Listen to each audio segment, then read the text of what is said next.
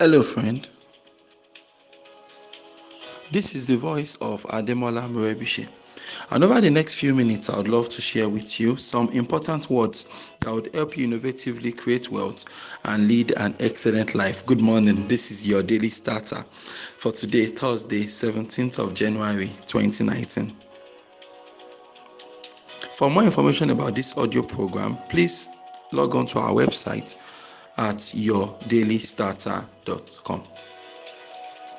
Today I'll be doing um, an interesting episode of the show um, because today, uh, today's uh, edition of your daily starter is actually like a mini coaching section for one of our listeners, right? So um, a couple of weeks ago, or quite recently, uh, Mr. Isaiah logged on to connected with our world. He came into our world when he um, signed up for the program at um, transformyourlife.com.ng. It's one of our uh, new platforms uh, that we are using to provide uh, mentorship training and community for young people out there. So um, after he, he, he, got on the program, so we got talking, and then he told me some things about himself, which I found to be very, very uh, inspirational. So I thought I'll share a bit of his story with you this morning on Daily Starter and then provide the advice I would have given him.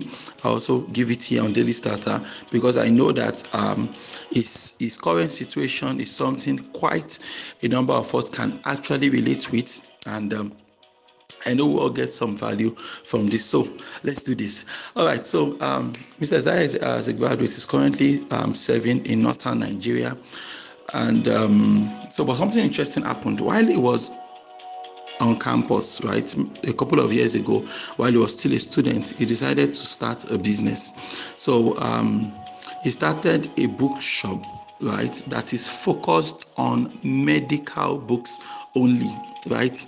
And I find that interesting. Like, um, he only deals in medical books. So the way he started the business was also interesting, and um, this is a lesson to some of us that feel, I don't have capital, I don't have capital, I don't have money, I don't have money. So um, he was telling me that actually that um, you know he's coming from a, quite a poor background. That basically what his parents can really do is to cover his main school fees, right? But as to his day-to-day running and all the other small small things, he has to creatively come up with ways to sort that out. And then, um, so they now come, so he came up with this idea of, I want to sell books. He wants to sell books and wants to start a bookstore and all of that. So finally, you know, obviously didn't have the capital and all of that. But he said somehow, somehow, he was able to get 25,000 naira, which was supposed to be money for his project or maybe a seminar or something for a project, a school project, right? 25,000 naira. So he said he's looking at this money and he's thinking, ah, can I quickly use this money for my business and, and return it or something, you know? So it was like, ah, what am I going to do? What am I going to do? So while thinking about it, he said, now remember something his pastor used to say. That his pastor used to say that faith is a risk that is covered by the blood of Jesus. I'm going to say that again. His pastor told him that faith is a risk that is covered by the blood of Jesus. that so he was like, I have enough faith in this business venture. So this is a risk, but this risk is covered by the blood of Jesus. And so bam. he went for it. You understand? You know, people say we don't have we don't have capital, we don't have capital, we don't have capital. You have capital. The challenge is that you're not seeing that capital as capital, and perhaps because you don't want it bad enough. So when they told me that part of the story, I was like, wow, this is interesting. I'm definitely sharing this on Daily Starter. So that was how he got the capital to start the business um, several years ago, right? So he started the business, medical books, and you know he's, he's, he's, still keeping the business running even though he's now in northern nigeria. So let me get into the meaning coaching part what i would advise him to do at this point. So first and foremost he felt that having just medical books is a form of weakness and a disadvantage and um, he can't wait to start selling all the books in the world. So this is the first point of call. Now if there's something i learned from my first um, two to three failures in business. Okay, it's that I did not have a niche. All right, my businesses, my companies I was in at that time, I was trying to be everything to everybody, and that is precisely the reason I failed. Right, so If you don't want to fail in your business, you want to find a niche. I always teach people, I say, find a niche, not a nation. Find a niche, find a subset of a subset of a subset of people, right? That you can directly solve problems for at a fee okay? That is how you start your business. But of course make sure that the niche is big enough. You must have at least 1000 people in that niche. Make sure it's something that at least 1000 people will be interested in online so that you know you have a big enough customer pool. You can still actually make sales and all of that. So I spoke with all the gurus, most gurus, when I read their book, listen to their stuff, and talk to them. The one thing they all regret is that they did not pick a niche early enough, that they were too general and they were too generic. And so it was only over time that they actually discovered a profitable niche they could now focus on. So, you, my friend, since you've already found a profitable niche with your medical books, right i would just say add water which means try to scale it. And that's my the second part of my advice to you this morning. So once you found a niche a niche something that is large enough that you have at least 1000 people interested in it you are fine. You are good to go for now. So until you've built that one to the full and you are making good money from month to month really really you don't have any business moving into saying you want to um, scale out of the niche and all of that. Okay, milk that niche. So the second thing now is scaling. You must look for, you know, fine, you've started something on campus and you supply medical books because you're also in the medical field yourself. So you have you have been supplying medical books to people on your campus, right? But now that you're in northern Nigeria and you're somehow keeping the business going on your former campus, that means that there is a way you can scale this business even without your physical presence. Maybe it's time for you to leverage the internet unlike ever before. You know, right now, I don't know if you have any form of website or social media presence besides the one you are doing on WhatsApp.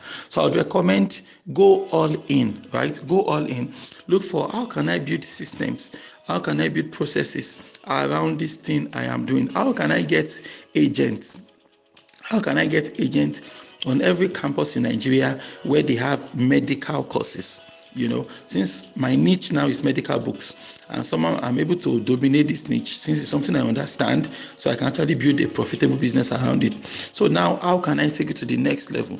So, taking to the next level, you need to sit down and figure out how you are going to leverage digital marketing to build a serious online store that once again is focused on medical books. I think you would agree with me that if you can become the go to person for medical books in Nigeria, you know, you've built a solid brand for yourself, and people will always, you know, refer to you.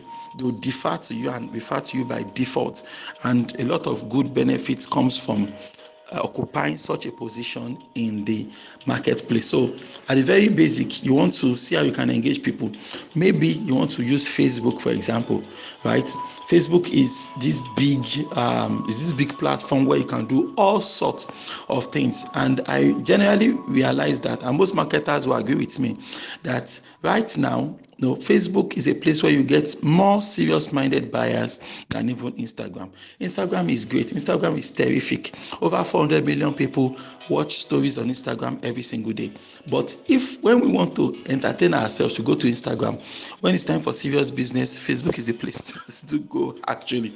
So using something like Facebook, having maybe like a Facebook group or something, you'll be able to better interact and follow up with your current customers and they would also be able to add other people to that facebook group. So that facebook group could become your major base center of operations you're going to need a website, but the way e-commerce websites work in Nigeria is a bit different. But the web presence allows you to list the books, your inventory, you know, and how they can get it and all of that. Then, of course, you're going to need one or two courier partners across Nigeria, so that if someone needs your book in Jos, for example, all you have to do is to hand it to the courier partner, and the courier partner will deliver it to them in Jos. So, if you think about it this way, that is how you can take that business to the next level. So. Um, I think you have something good going on, but I want you to scale it up into something serious. And that is my advice to you this morning, my good friend. Why don't you repeat after me this morning? God daily loads me with benefits. I am bold and strong. Every day, in every way, I am getting better and better. My name is Ademola Morebise. Thank you for taking time to listen to your daily starter this morning. May you grow without limits. Yes, you. Good morning. Good morning. Good morning.